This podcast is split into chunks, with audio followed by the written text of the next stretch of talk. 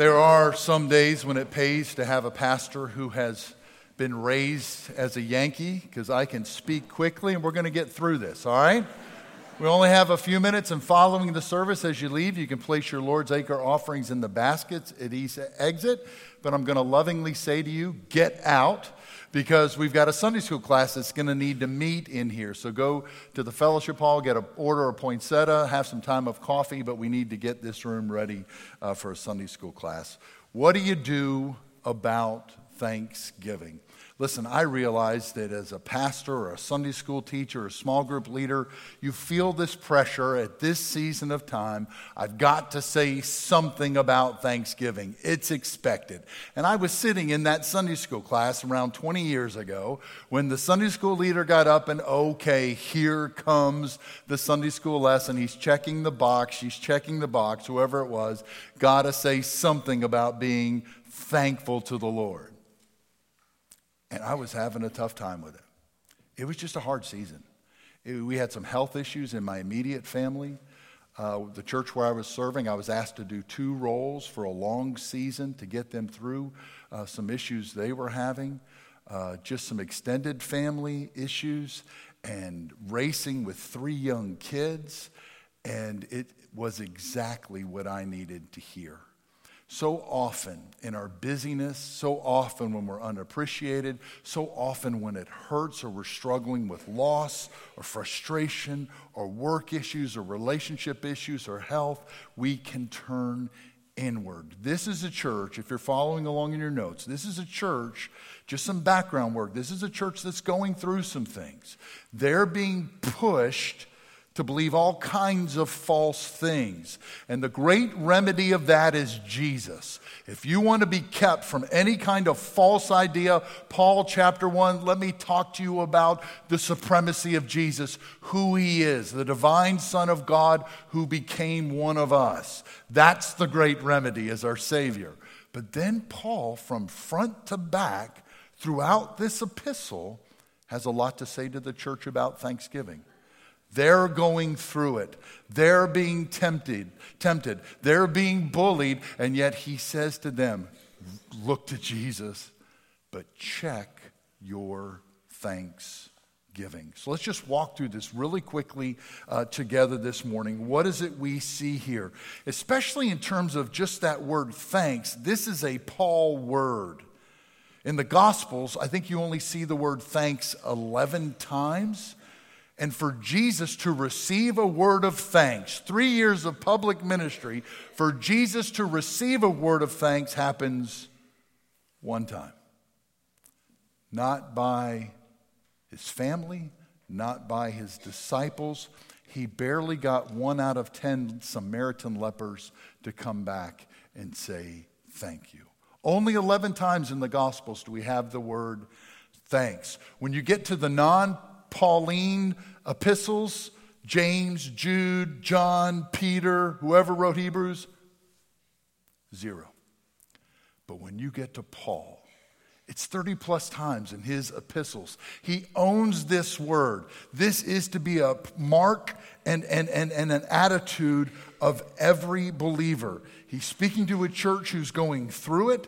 And so he says to them, whether he sees a gap in their life or this is one of the great remedies, hold on to a heart of gratitude. So let's work, walk through these verses together. If you keep your Bibles open, uh, your phone on, Colossians 1 3. Thanksgiving turns us beyond ourselves. We give thanks to God, the Father of our Lord Jesus Christ. It is a first word for Paul it is a first thing for Paul to talk about thanksgiving. It's not about us, as busy as we can be with our families, with our work, with, with our worries that come before us. Paul sets the stage first and foremost, make sure we are turning our eyes to God with thanksgiving. Colossians 1:12 drop down. Thanksgiving also turns me from gifts to the giver of those gifts. There are really four little parts words here uh, that Paul's building to what ought to be in the life of a believer. If you've had all wisdom and understanding, You ought to do this, this, this. But the, the, the true result, if you and I are growing in Christ with wisdom and with understanding, the true growth, the end result is thanksgiving. And you see him talking Corinthians and here and elsewhere about the importance of, of gifts. I know it's, it's Black Friday this week. I know, I know what's coming in, in six, four to five weeks. I understand that.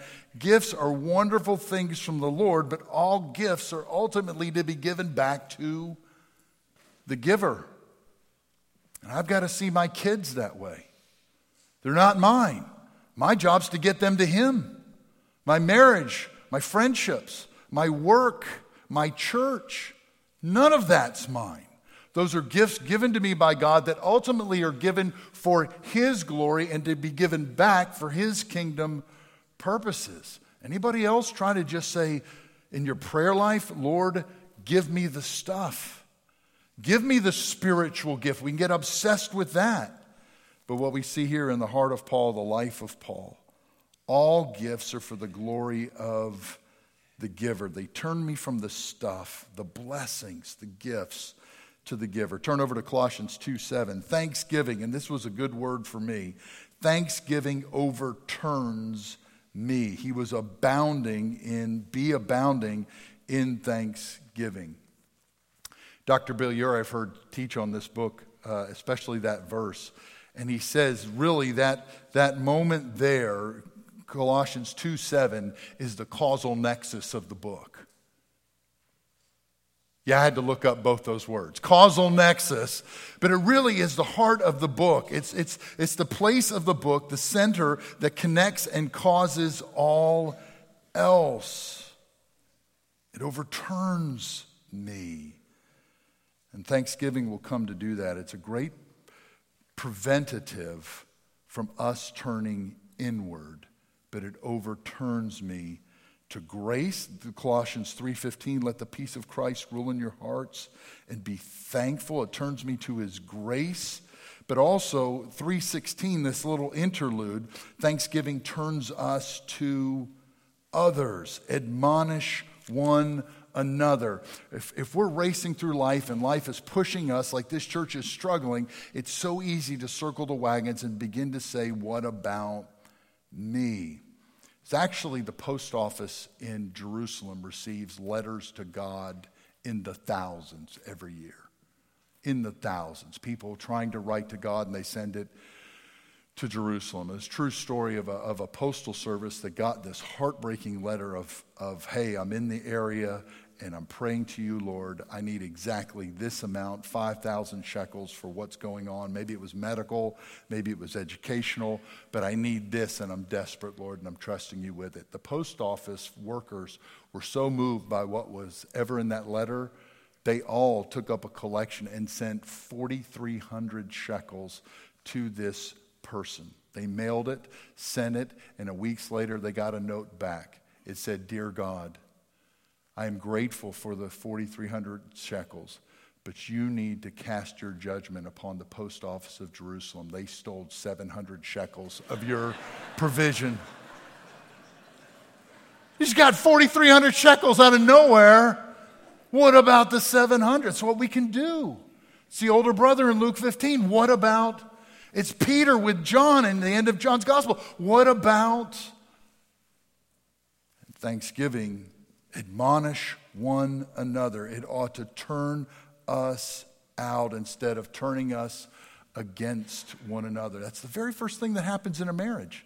It's the very first thing that happens in a friendship when sin enters the world. You. You're at fault, Eve. You did this, not me. So often uh, we can be turned inward. Thanksgiving uh, turns us out. Colossians 3:17 it turns us to the Father. By the way, I mentioned there were 11 times in the Gospels where the word thanks actually shows up. Three years of public ministry, and all we get's 11. Do you know who has the majority of those words of thanks? It's Jesus. Him offering thanks. You get to John 11, I may have shared this before, but you get to John 11, And John says, if I, if, I, if I told you everything Jesus did, it'd fill up the world. I'm just going to give you seven. I'm going to give you seven miracles, seven signs. But if I wrote down everything he said, it'd fill up the world. But let me give you seven. And when you get to the last one, and these aren't just regular miracles, these are miracles, if you read John well, they're revealing something of the character of Christ, who he is, his authority, his righteousness, his power. It's, it's revelatory. Here I am at the 11th miracle, and it's heightened to the point that it's the only resurrection. Here's the resurrection of Lazarus. And now it's the moment. They've rolled the stone away. I've said this big thing to Martha. It's my moment watch me, my miracle. I give thanks to you always. You're always listening to me. You never stop listening to me. And not only do we get that kind of heart in our Savior, but then even John notes in John 11, you go back and read it, he even said that not for himself, he said it for the people who were listening. It's a life overturned for others. It's so quickly my needs aren't met. I've got this struggle. We can turn inward. But when we count our blessings, thanksgiving will turn us to the Father. And it will, and this is the last thing, Colossians 4 2. It really will direct our lives. Colossians 4 2. Continue steadfastly in prayer and watch, and you watch with thanksgiving. If I had an audio recording of your last 10 prayers, what took up the most time? I don't want to know the confession stuff. But if I had an audio recording of your last 10 prayers, how much of it was, I need these things, or I'm confessing these things, versus a time of real thanksgiving? Coaches always tell their players, you, you will play like you practice. You will, you will live like you pray. And if it's always me, if it's always confession, I'm just beaten up. If it's always what can I get? Now listen, the Lord hears those prayers. Jesus prayed those prayers. Paul prayed those prayers. Pray those prayers. Lord, I need you right now. Pray those prayers. But if you're not finding time to really just sit with the Lord in thanksgiving, our lives, Paul's saying to this church, they're bombarded with heresy and all kind. This thanksgiving will get you right in your life. To have that time with the Lord in thanksgiving will set and will guide your life. It determines how we live. How is it we need to hear this word? How is it we need to give the Lord our thanks? Let's pray about that. Father, as we've raced through these things this morning, I pray your Holy Spirit would make all things clear that we be able to see first and foremost the supremacy of your Son who holds all things together, created all things, as Paul told that church, but also that we'd have a heart of gratitude. Uh, we can be carried away by real hurts, real struggles, real busyness. Father, help us as you help me uh, to turn to you, give thanks to you despite the season despite the struggle. Uh, Father, we know it will direct our lives, and more importantly, it'll direct us to you. And we want to make sure to give the giver thanks for all of his good gifts. However, we need to respond this morning. Help us to do that. In Christ's name we pray. Amen. Our closing